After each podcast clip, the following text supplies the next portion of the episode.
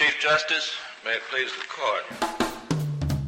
I'm Amy Swearer. And I'm Giancarlo Canaparo. And welcome to SCOTUS 101, where we break down what's happening at the Supreme Court, what the justices are up to, and other things related to our favorite branch of government.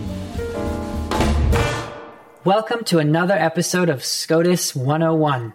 Howdy, howdy, howdy. We have a lot to talk about this week, so without any further chit chat, let's get right to it. We had four opinions out this week, two big ones, so we're going to get right to them after Amy updates us about the cases that the court did not take up. Lost in all of the Monday hubbub over the court's opinion release and then the resulting crash of the Supreme Court website was the reality of what the court declined to take up for the next term. Despite having a slew of Second Amendment cases to choose from, and despite also having four justices who have recently signaled a desire for the court to take up a Second Amendment case, the court instead denied certiorari in all of the 10 pending Second Amendment cases remaining on its docket. This is incredibly disappointing for a lot of people and seems to suggest that this is not a matter of the court simply waiting for the right opportunity. Rather, it seems to be at this point that the four other conservative justices are not very sure what Chief Justice John Roberts would do in such a Second Amendment case. I think the $10 million question is why isn't Roberts telling at least his colleagues enough that they can decide to take up a case or not. Yeah, to me, the thing that makes the most sense is not necessarily um, that anyone suspects Roberts has rethought his positions in Heller or McDonald uh, since he joined those without reservation.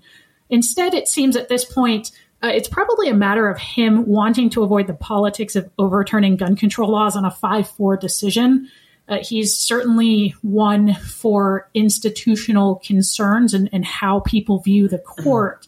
Um, so it seems to me that he might be waiting for a judicial unity case, uh, like what they would have had, presumably in New York Pistol and Rifle, where I think it was likely at least one or two liberal justices would have considered voting uh, in the majority in that case on the merits. And that's also uh, what happened in the Caetano case, which is the only Second Amendment case the court has taken up since 2010. But the problem is that given the court's current composition, you're really not likely to get a judicial unity case that meaningfully builds out the Second Amendment legal framework. Uh, and that's actually desperately what is needed right now in the lower courts. Um, so it's, again, disappointing, but I think that is the best way to make sense of this. Amy, a shameless plug. You actually just wrote an op ed about this. Where can people find it? I did just write an op ed about this. So if you want to dig into this a little bit uh, more deeply, we will post the link uh, with the episode when it goes up. Now, on to the moment you've all been waiting for opinions. First up is Bostock. The issue in Bostock is whether discrimination on the basis of sexual orientation or gender identity is discrimination because of sex, which is forbidden by Title VII of the Civil Rights Act. The background in this case, it's actually three consolidated cases.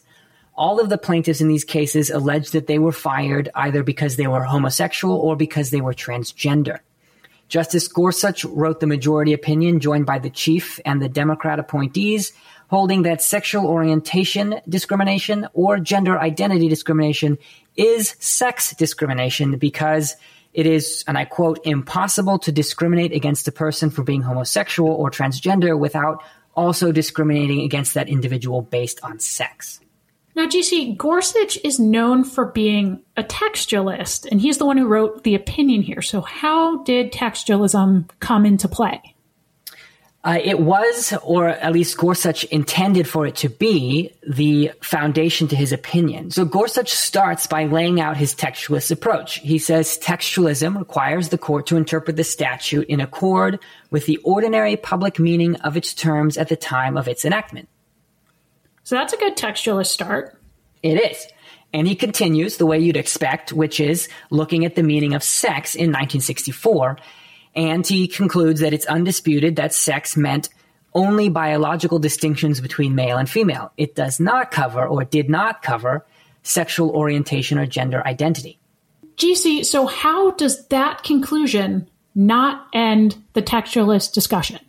Gorsuch says the question isn't just what sex meant, but also what Title VII says about sex. Specifically, he focuses on the words uh, that it forbids discrimination because of sex. To Gorsuch, that means that an employer violates Title VII when he fires an individual based in part on sex. To put it differently, he says if changing the employee's sex would have yielded a different choice by the employer, a statutory violation has occurred. So, GC, how does that ultimate rule apply to the plaintiffs in this case? So Gorsuch takes that rule, and that leads us right into the crux of the opinion, which is Gorsuch says it is impossible to discriminate against a person for being homosexual or transgender without discriminating against that individual based on sex. So to support that conclusion, he offers an example. Two employees, one a man, the other a woman, are both attracted to men. If the employer fires the man for it, but not the woman, he's fired him in part because of his sex. So that, in a nutshell, is the majority opinion. Now, there are two dissents in this case, one by Alito, the other by Kavanaugh, and they are also purported to be textualist opinions. GC, can you explain how textualism created two different visions for this case that resulted in two very different outcomes for justices purporting to be textualists? Sure. So all three opinions agree that the text and not judicial imagination or legislative intent controls, but they disagree about how to assign the appropriate meaning to the text. Gorsuch takes a very literal approach. Alito and Kavanaugh reject this in favor of what Kavanaugh calls the ordinary meaning of the word. So for them, the fact that people who enacted the law never thought the word sex meant gender identity or sexual orientation controls. For Alito, Gorsuch's deviation from what everyone thought sex meant at the time of the enactment is the same as judicial activism to update an old statute for modern times. In a particularly colorful part of his opinion, he calls Gorsuch's opinion a pirate ship flying under a textualist flag, but actually representing judicial lawmaking. Kavanaugh takes a really exhaustive look at how sex has been defined in other judicial opinions and in the rest of the US code and says it really makes no sense. If sex always meant as Gorsuch says sexual orientation and gender identity none of these other laws and none of these other judicial opinions make any sense. It just isn't how we thought of sex until today. So GC that raises the biggest question. Who's right whose textualism is the right textualism here? So I think in the end, it's the dissenters, particularly Kavanaugh, who are correct. But before I explain why, let me make an important point about this case. A lot of people have already misunderstood this case as being about whether employment protections for homosexual and transgender people are good or bad policy. But that's not the issue. The issue is whether they exist in the law as it's written. So my objections to Gorsuch's opinion have nothing to do with the policy, only to the way in which he has interpreted the statute. You see, and I think that's a very important point because there there do seem to be a lot of headlines that have conflated these two things about you know whether this is good or bad policy or whether this was an issue about you know what does the law actually say and mean. Right. So in my view, in determining what the law means, Gorsuch makes two mistakes. One is a matter of logic, the other is a matter of principle.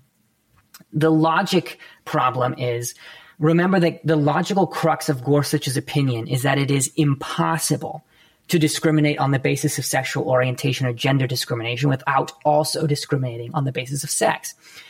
To prove it, he used that example. Bob is fired for coming to the office party with John. Susie is not fired when she comes to the office party with John. Now, the reason he used that example is because he's trying to show that you can't separate sexual preference from biological sex. But he makes a logical mistake in that Bob and Susie in his example are not actually doing the same thing. They, and he hasn't isolated the role that sex plays. To isolate the role that sex plays, you have to use this example. Bob comes to the office party with John and is fired. Susie comes to the office party with Jill and is fired. that holds sex constant. And when you hold sex constant, you see it is possible to discriminate on the basis of sexual preference or gender identity and not on the basis of sex. Now, you mentioned that Gorsuch also gets it wrong on principle. Uh, what exactly do you mean by that? Sure. So for this, we have to think about what the point of textualism is. Why do we want judges interpreting the laws according to the meaning of the terms at the time they were written? We don't just do it for fun.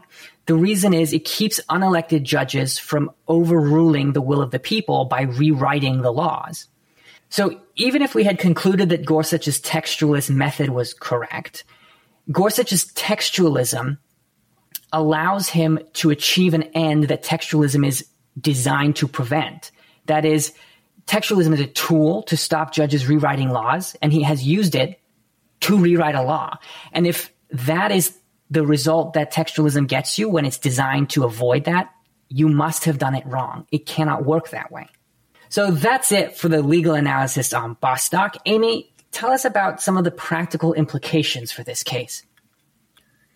Yeah, so I think one of the biggest practical implications that has come out uh, and the, the biggest concerns that have been raised by the majority opinion are concerns about the impact on things like women's sports or scholarships designed to help women, the ongoing battles over the use of school locker rooms by members of the, the opposite biological sex, um, and other sorts of protections generally afforded to biological women. And while this opinion dealt with Title VII and federal employment law, uh, the issue seems to be that if sex is no longer linked to biology in federal employment law, um, certainly there's little reason to think it wouldn't also be considered unrelated to biology in the rest of federal law. Um, and so I think there's there's just a lot of concerns about how that plays out. I think also it's important to remember that Title VII and federal employment law still generally have the ministerial exemption doctrine, which protects religious employers like, like schools and churches. And the court actually has a ministerial exemption case this term that we're waiting uh, for an opinion with. So the holding in Bostock uh, presumably doesn't knock down any existing First Amendment protections, and also the court is likely to clarify some of those protections in the next couple of weeks. One last thing I want to say about Bostock before we move on to the DACA case is there is an important jurisprudential implication for this case. To understand that, let me take you back in time to 1979 and the Supreme Court's decision in United Steelworkers of America. There, a private company had an affirmative action policy to increase the number of blacks in its workforce. The question before the court was is that affirmative action policy discrimination on the basis of race, which, like sex, is prohibited by Title VII. The court looked at the text very much at the beginning of the opinion, like Gorsuch does here, and he and said, well, under the text, it certainly looks like it's discrimination. But the court did two things to get around it. It said, uh, we look at the intent behind the statute, and we look at the effect on groups, not individuals. So the intent of Title VII, the court said, was to help minorities, especially blacks in particular. So beneficial discrimination that helped blacks as a group was permissible. But remember what the majority here in Bostock does. It says the text controls. The court may not look at intent, and the relevant inquiry is the effect on individuals. So United Steelworkers and Bostock are not compatible. They cannot be reconciled, which means that if affirmative action comes before the court again, and the justices who signed on to this majority opinion maintain integrity with what they wrote here, affirmative action is probably going to be struck down. This will be especially interesting to watch because Justice Sotomayor has come out in public and made several statements in support of affirmative action. I wonder, does she realize the implication of the opinion she joined in full on Monday?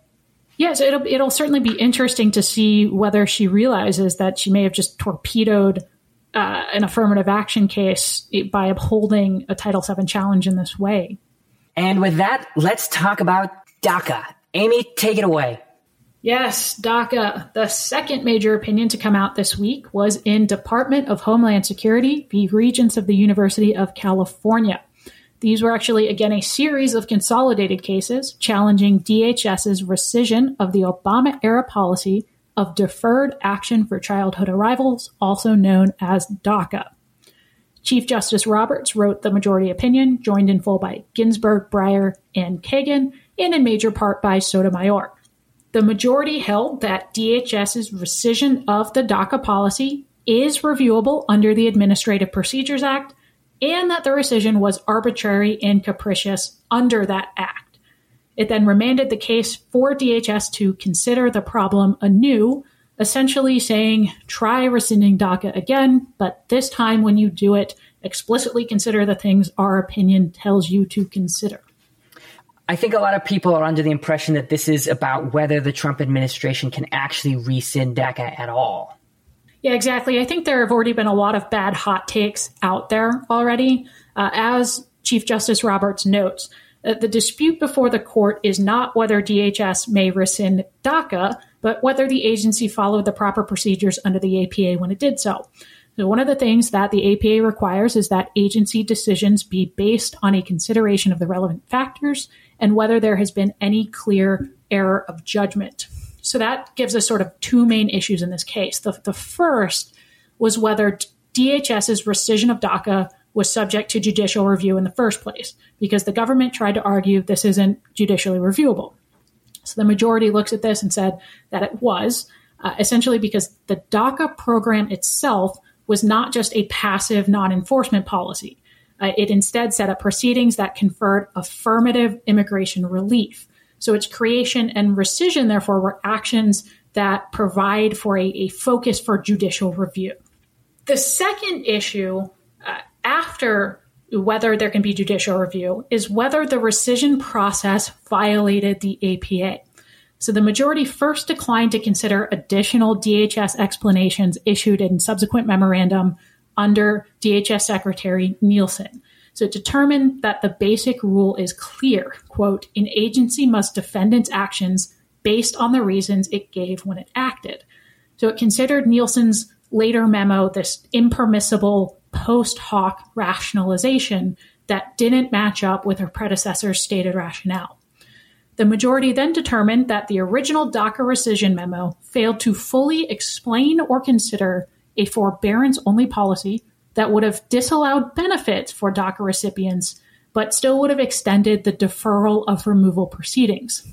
It also, according to the majority, failed to consider recipients' quote, legitimate reliance interests on the original policy. So that was a mouthful, but I think it can all be sort of summarized in one of the final quotes from the majority, which is, quote, we do not decide whether DACA or its rescission are sound policies. The wisdom of those is none of our concern. We address only whether the agency complied with the procedural requirement that it provide a reasoned explanation for its action. Here, the agency failed to consider the conspicuous issues of whether to retain forbearance and what, if anything, to do about the hardship to DACA recipients.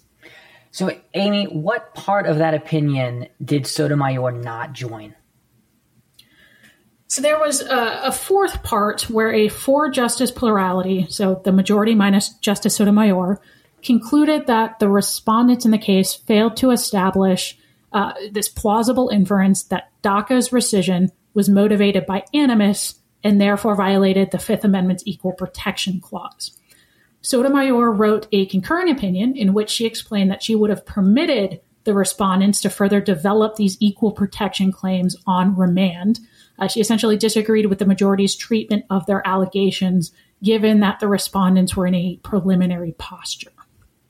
So, the question that I would love answered, and I think Thomas in his dissent touches on this how can the Obama administration create a policy by memorandum that's unlawful, but the Trump administration can't rescind that same policy by memorandum? Right. So I think this was really, as you insinuated, the crux of the Thomas dissent, which was joined by Alito and Gorsuch.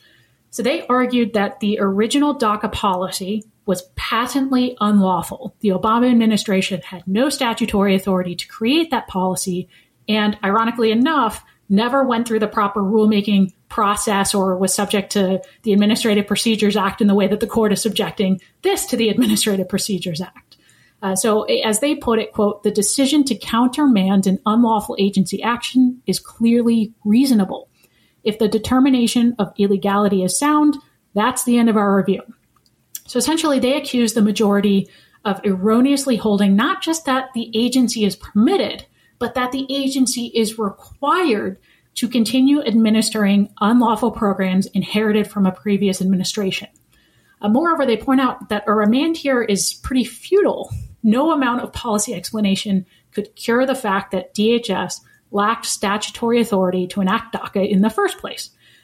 And finally, they point out that this holding is actually going to hamstring future agency attempts to undo actions that exceed statutory authority.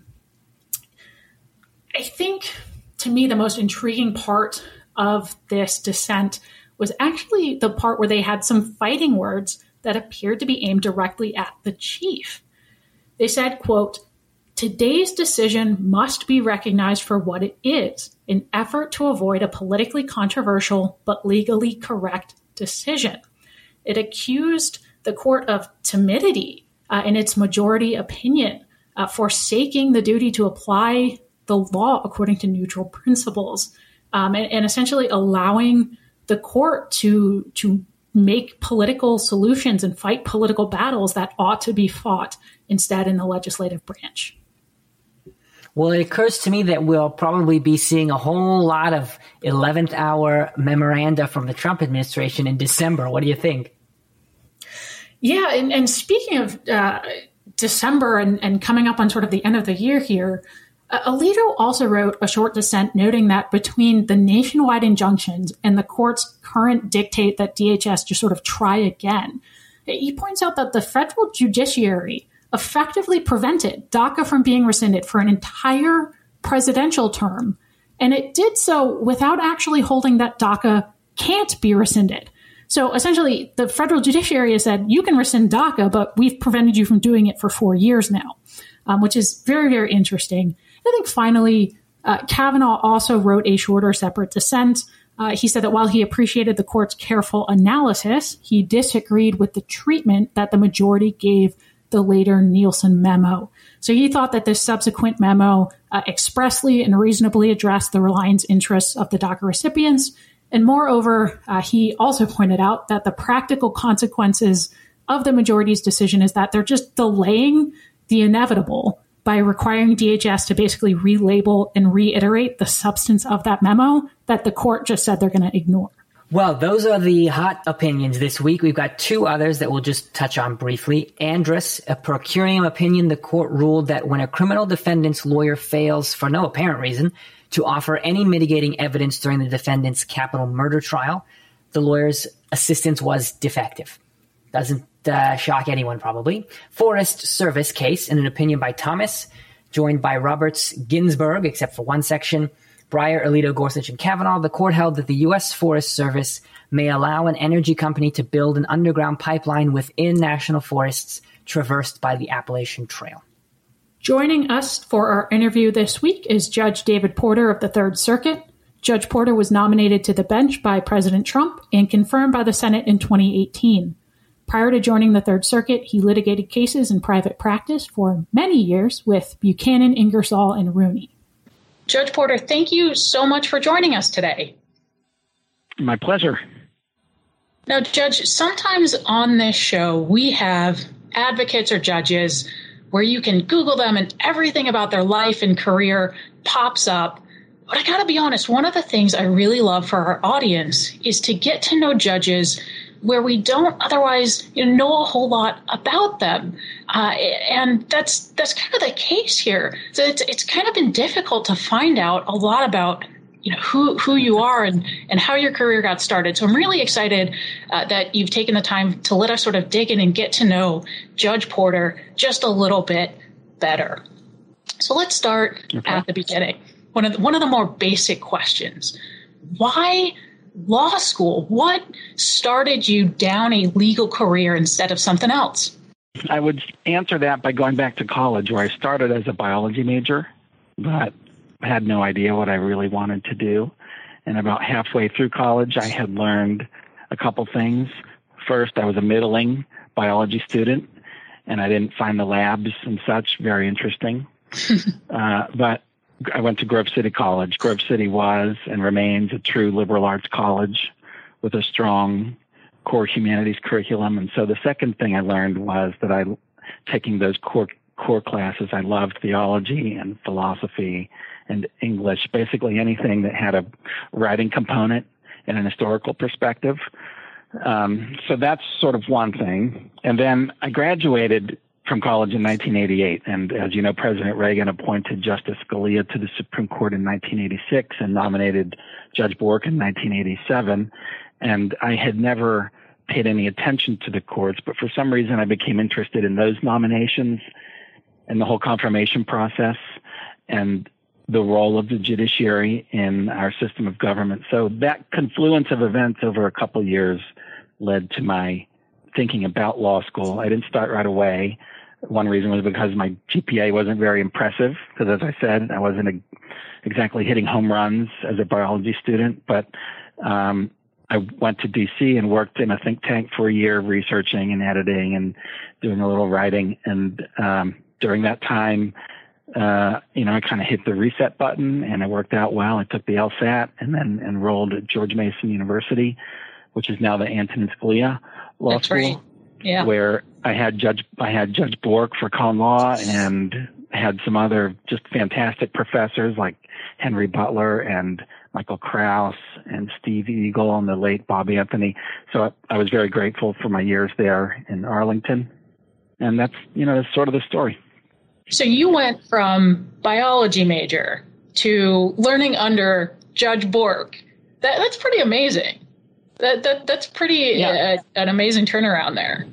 Now, so if you hadn't pursued a career in the law, I know you said you started with biology, but it doesn't sound like you you might have continued with biology. If, if you didn't go to no. law school, what what do you think you might have been doing instead?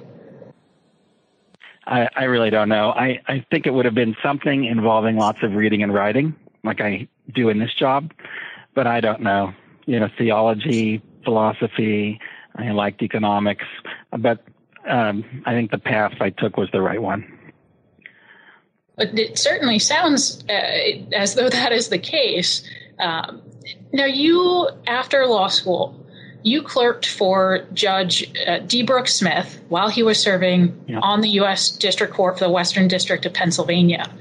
What can you tell us about that experience and what you learned from Judge Smith during that time? Well, you know, many people say their judicial clerkship was the best job they ever had in the law, and that was until I got this job, that was true for me too. So I loved digging into the law and seeing how the the rules, the procedural rules shape the evolution of a case. And I just learned from observation, you know, what made it for effective advocacy. And then reading briefs and working with Judge Smith on opinion drafts helped shape my uh, legal, my thinking about legal writing and writing in general. And obviously gave me insight into how judges think about cases. So working with Judge Smith was a great treat. Uh, he was funny, smart, tough but fair, just a consummate professional. And um, you know, one of the most important things I think I learned from him was his deep appreciation for the role of Article Three courts. He's a strong believer in the federal judiciary and rule of law, and I think that helped shape my own thinking. Judge, do you have any favorite memories uh, from your time with Judge Smith. This is something we we tend to ask quite a bit, but it always just is interesting to see sort of what people remember the most. Um, so, do you do you have any favorite memories or or things that really stick out from that experience? Um, well, I have a lighthearted memory, and then probably a more serious one. I, um, in this same building where I now work, I was stuck in an elevator for about an hour uh, one day when it malfunctioned, and I, and that's a memorable event. But um, we had over I, there was a two year clerkship, and um, Judge Smith was dividing his time between the Johnstown division and Pittsburgh, and I was my home base was in Pittsburgh, but I would go back and forth depending on um, if we had trials. So I would I would say all of the trials that we had, uh, several civil trials and I think, more criminal trials, but those were the highlights. And then after you clerked for Judge Smith, uh, you went into private practice at Buchanan, Ingersoll, and Rooney. Can you tell us a, a, little bit more about what type of law you focused on and, and sort of what your, your role there was and, and how you developed in private practice? But, well, the bulk of my practice was commercial litigation, and that's partly that was partly shaped by the mentors I had there. But I handled pretty much every kind of dispute that corporations and partnerships and sole proprietors can get into. Lots of breached contracts, uh, you know, business torts, cases involving uh, stolen trade secrets and breached covenants not to compete, uh, class action defense. So I did a lot of that kind of work. Um, I had an active First Amendment practice representing publishers and broadcasters, and a higher education practice representing colleges and universities. You know, big um, research universities down to and and mid-sized universities down to small liberal arts colleges, and that was a lot of fun.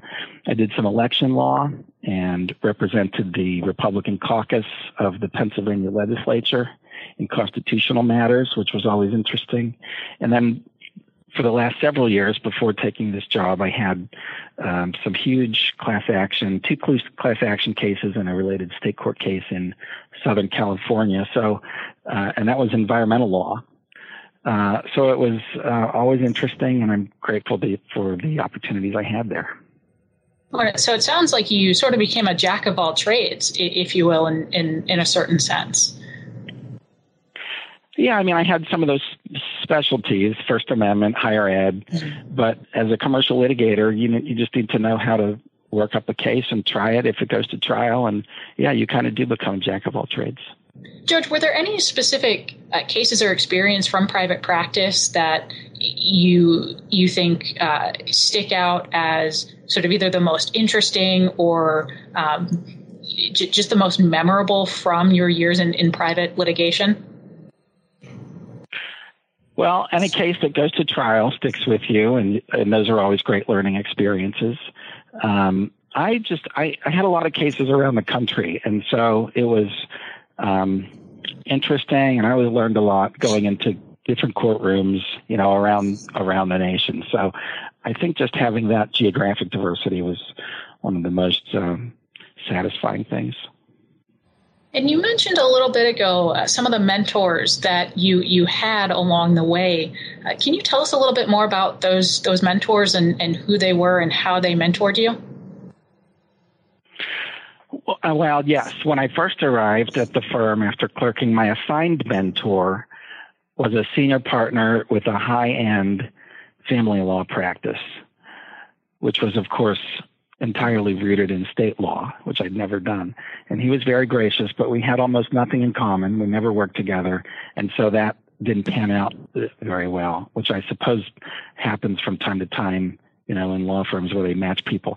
But I did have and end up having two very influential mentors, Buchanan Ingersoll and Rooney, both of whom eventually left the firm to become United States district judges here in the Western District of Pennsylvania. So first I was recruited to the firm by Art Schwab. And for the first four or five years, I really cut my teeth as a young lawyer working with him on commercial litigation cases all around the country. He had a specialty in um, restrictive covenant cases, employment cases. So we did a lot of those. And Art was a great teacher. Uh, and that was a tremendous learning experience. I remember I took my first deposition when I'd been at the firm for about I don't know, six or eight months. He came, Art came to me around mid morning one day and said that he was supposed to take a deposition that afternoon, but for I can't remember for some reason he was unable to do it. So he asked me to do it, and I said I've I've never taken a deposition. I've never even seen a deposition. I have no idea what to do. And he said, Well, you have a few hours to figure it out. Just let me know how it goes. so that was sort of funny. But um, he was appointed to the district court by President um, George W. Bush in 2002, and he's now a senior judge here in Pittsburgh. And then my other mentor was Mark Hornak. And Mark and I had very different politics, but we hit it off right from the start. Um, and I considered him one of my best friends at the firm. He had a successful First Amendment practice, which was how I got into doing that work because he graciously brought me in and gave me a lot of responsibility. Uh, and um, we just ended up doing a lot of work together. We're both kind of wonkish and history buffs, um, and that relationship just happened naturally. So um, he was eventually appointed to the district court by President Obama in 2011, uh, and he's now the chief judge here. It sounds like you certainly had some phenomenal mentors uh, along the way for you. And while you were in private practice, you were also included on the Best Lawyers in America list. We have a lot of listeners who are either law students or young lawyers just starting out in their careers. What advice would you give them that you wish you had had when you were just starting out as an attorney? I think I'd say two things. First, um, all lawyers, not just young lawyers, but all of us have two types of clients internal clients and external clients if you're in a firm of any size.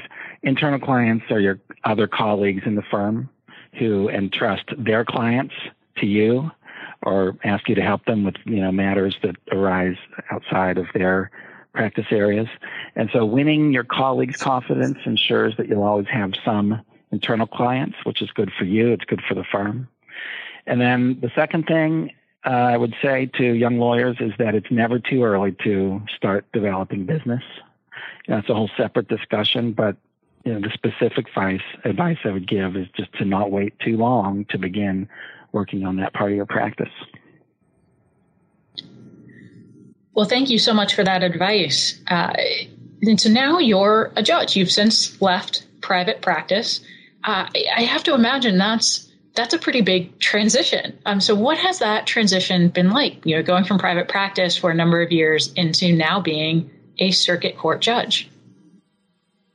It was it was pretty easily pretty easy. I would say actually that um, it helped that I clerked, so I had that memory of being on the other side, and the experience of sifting through briefs and trial records, and then writing opinions, which is what we do here, and the fact that I was appointed to a court of appeals, I think made it easier because pretty much all we do is read and write. And um, that was always my favorite part about practicing law. So it was easy to make the transition. I think it would have been harder as a new district judge because the chamber's work is punctuated by trials and pretrial conferences, and you know it's just more moving parts.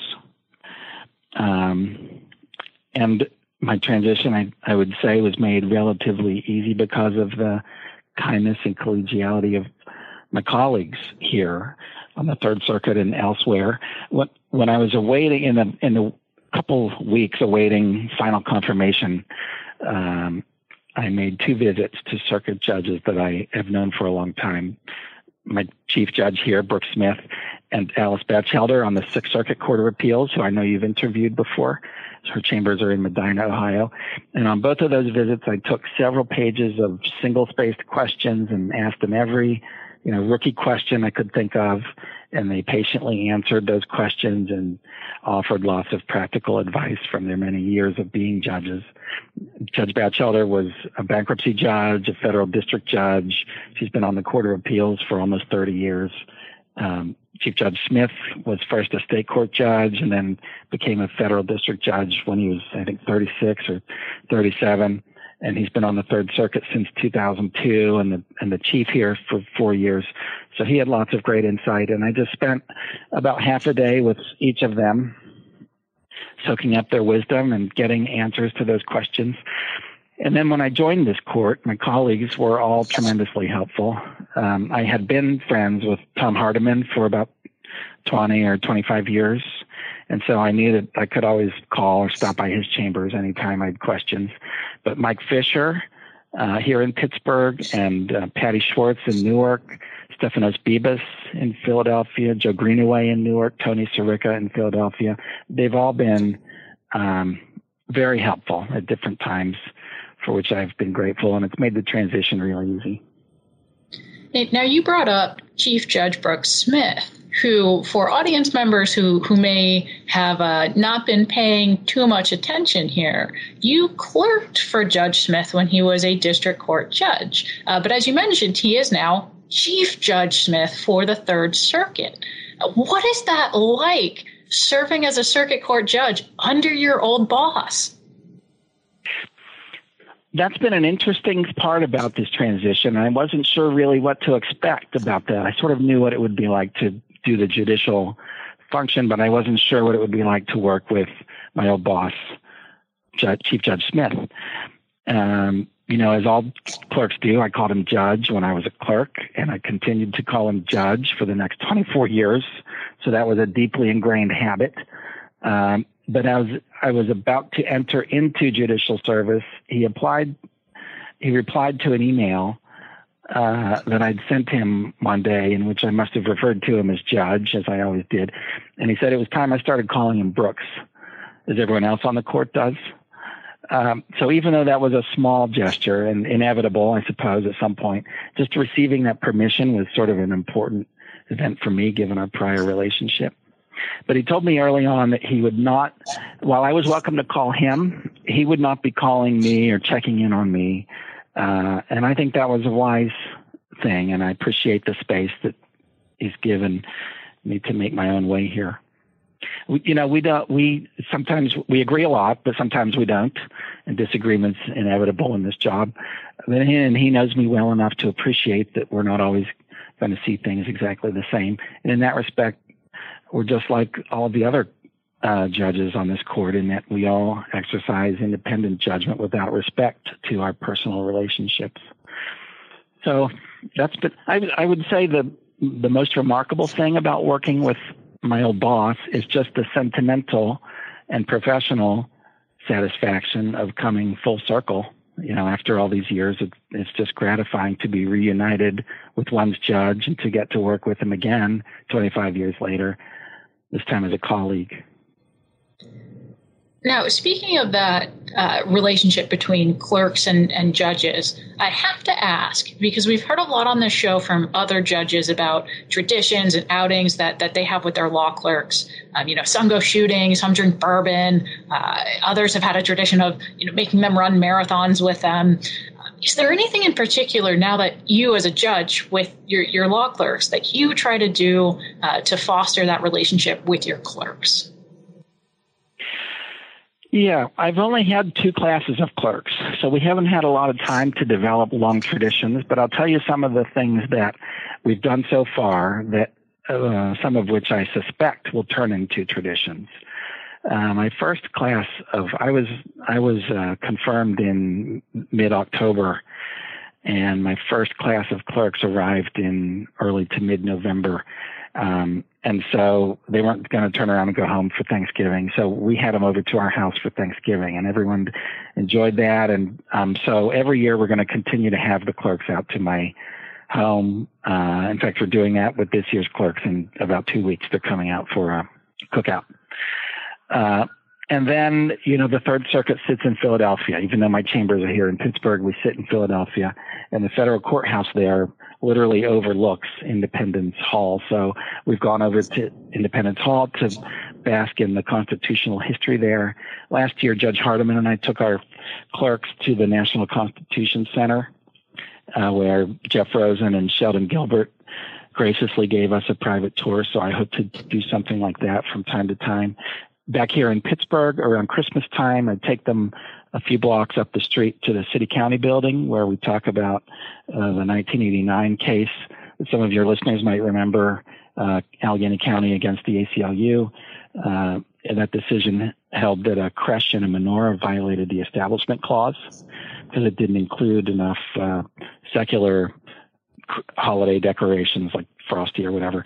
And then while we're there, we circle past the county courthouse where there's about a 80 or 90 year old Ten Commandments plaque that was also the source of an Establishment Clause challenge that I think went to the Third Circuit, but not that one didn't go to the Supreme Court. Um, when we begin the new year, I tell the clerks that I'm available to eat lunch with them whenever they want. So the first class did that on an irregular basis but and then we did things like birthdays. But this year's class said they wanted to do it once a week. So every Friday we sit around the conference table here in my office and have lunch together. And then finally, I got this idea from Judge Kevin Newsom on the 11th Circuit. I bought a ping pong table for my chambers so that if any of my clerks like ping pong, which I do, uh, I'm happy to play with them or we can play with each other. And um, I just moved into the new, the renovated chambers. I had been in temporary space. So we just started that. And then the coronavirus lockdown uh, arrived. So the clerks haven't been around much to play. Uh, but during that time, I started playing with some other judges in the courthouse and found that Judge Hardiman and I uh, are pretty, pretty evenly matched. So that's been fun. I think we'll continue playing. So you heard it here first, folks. The the Third Circuit has wild ping pong tournaments happening in the courthouse. I do have to ask because you brought up this divide between you know Western Pennsylvania with with Pittsburgh and Eastern Pennsylvania with Philadelphia. As a Philadelphia Eagles fan myself, where do hmm. your loyalties lie in that divide? Well, um, I grew up in Hershey, Pennsylvania, which is you know closer to Philadelphia and Harrisburg, and the fans there tend to be divided between Philadelphia and Baltimore. But my family's roots are in Pittsburgh or Western Pennsylvania. So my dad and my brother and just my whole family was Pittsburgh fans. So I naturally gravitated towards Pittsburgh. And when I was growing up, the Pirates were really good, and the Steelers were, of course, uh, great teams. So um, my my loyalties are with this Pittsburgh. Well, I'll I'll forgive you for that uh, on on the podcast. that that'll that'll be all right. We'll we'll let it slide today. I do have one final question for you. It's it's a question that we ask all of our guests here on SCOTUS 101, and that is if you could have a conversation with any Supreme Court justice, living or dead, who would it be, and what would you talk about? Yeah, so I knew that question was coming, and it was fun to think through the great uh, candidates, but I decided to go with a justice who's not actually that well known for his work on the court, but he is for other reasons, and that's the first Chief Justice, John Jay. Uh, he served on the Supreme Court when it was still basically a circuit riding court, and which had to be brutal, schlepping around on horseback for weeks and months at a time away from your home and family. And then because the court was, and all of the federal courts were, were newly constituted, there just weren't that many blockbuster cases during his tenure. The most famous was probably Chisholm against Georgia, and, and Chief Justice Jay voted with the majority to exercise the court's jurisdiction in a suit against Georgia, notwithstanding that state's lack of consent. And then, of course, that was promptly overturned by the 11th Amendment. So it's not as though he's left a great juris, you know, jurisprudential legacy. But I would love to talk with him, not so much about his tenure on the court, but because of all the other remarkable things he did in the service of our country. About 10 or 15 years ago, his modern biography, Walter Stahr, came to Pittsburgh and gave a talk about John Jay, and I had never, you know, I hadn't paid much attention to Jay. He was sort of a one of the second tier of founders rather than the first tier of uh, Washington, Adams, Jefferson, you know, Madison. But he served in the First and Second Continental Congress and was president of the Continental Congress for a time. During the war, he was minister, minister to Spain and then in Paris, where together with with uh, Franklin and Adams, he negotiated the uh, uh, Treaty of Paris, ending the war. And then he came home and served as Secretary for Foreign Affairs in the first years of the new country's existence. And then, of course, he teamed up with Hamilton and Madison to help write the Federalist Papers, some of them, and helped to navigate the proposed Constitution to ratification. He stood with Washington on the balcony at Federal Hall in New York as Washington was inaugurated first president. And then he returned to England and negotiated what we know now as Jay's Treaty, and that was important because it prevented another war with England at a time when we were still recovering from the first war and getting our sea legs, as it were, as a new nation. And then he returned from England and founded the New York Manumission Society to work for the end of slavery, and then was elected governor of New York. So he had incredi- an incredibly full life, and maybe isn't given quite the regard that he should have as one of our founding fathers, but I think it would be fascinating to sit with him. And even though we probably wouldn't spend much time talking about his tenure on the court, I think we'd have a lot to talk about. Judge, well, thank you so much for, for joining us today and for giving our audience a, a chance to get to know you uh, just a little bit better. Uh, you've, you've been a phenomenal guest, and we appreciate having you on and, and taking the time to really break down your, your career and the, the mentors and the lessons you've learned along the way. Okay, thanks for inviting me.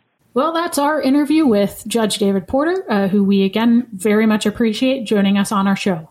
Next up, I get to stump Amy with some textualism trivia. All the trivia this week will be about textualism. Amy, first question. Are you ready? Whew, I don't know. This this sounds like a hard topic. All right, let's do it. Okay. The word textualism first appeared in what 1952 Supreme Court case? Oh man, you're bringing me all the way back to law school with this one. Um, I believe, I believe the answer is Youngstown sheet and tube. Uh, that is correct. That is that is correct. Boom. Do you know which justice wrote the word textualism in his opinion? Okay. Um, Hint: It was a concurring opinion but that's not much of a hint because I think there were five in that case. Oh man, I I have no idea. Okay, it was Robert Jackson. And in okay. fact, he used the term textualism in a sort of derogatory way. Let's see. Besides Justices Scalia and Thomas, this particular circuit court judge uh, is credited with giving textualism a lot of its intellectual heft. Is this a, a current circuit court judge? I believe so. Oof. This is embarrassing. I actually don't know the answer to that. I this. can give you a hint. That'd be fantastic. Uh, he is on the Seventh Circuit. He is one of the titans of the Seventh Circuit. I'm embarrassing myself, GC. it's Judge Frank Easterbrook. Uh, see, if I had just given an educated guess there, I would have I would have prevented myself from being embarrassed. well, you did well. You still did very well. Was that one well, one for three? I think so. I think so. Batting batting three thirty is not bad. Yeah, that's fair. Well, folks, that's our show. Thank you so much for listening to SCOTUS 101. Be sure to subscribe on Spotify, iTunes, or wherever else you listen to your podcasts. And please, please, please be sure to leave us a five star rating. You can follow us on Twitter and Instagram at SCOTUS101 and email us at SCOTUS101 at heritage.org with your questions, comments, or ideas for future shows.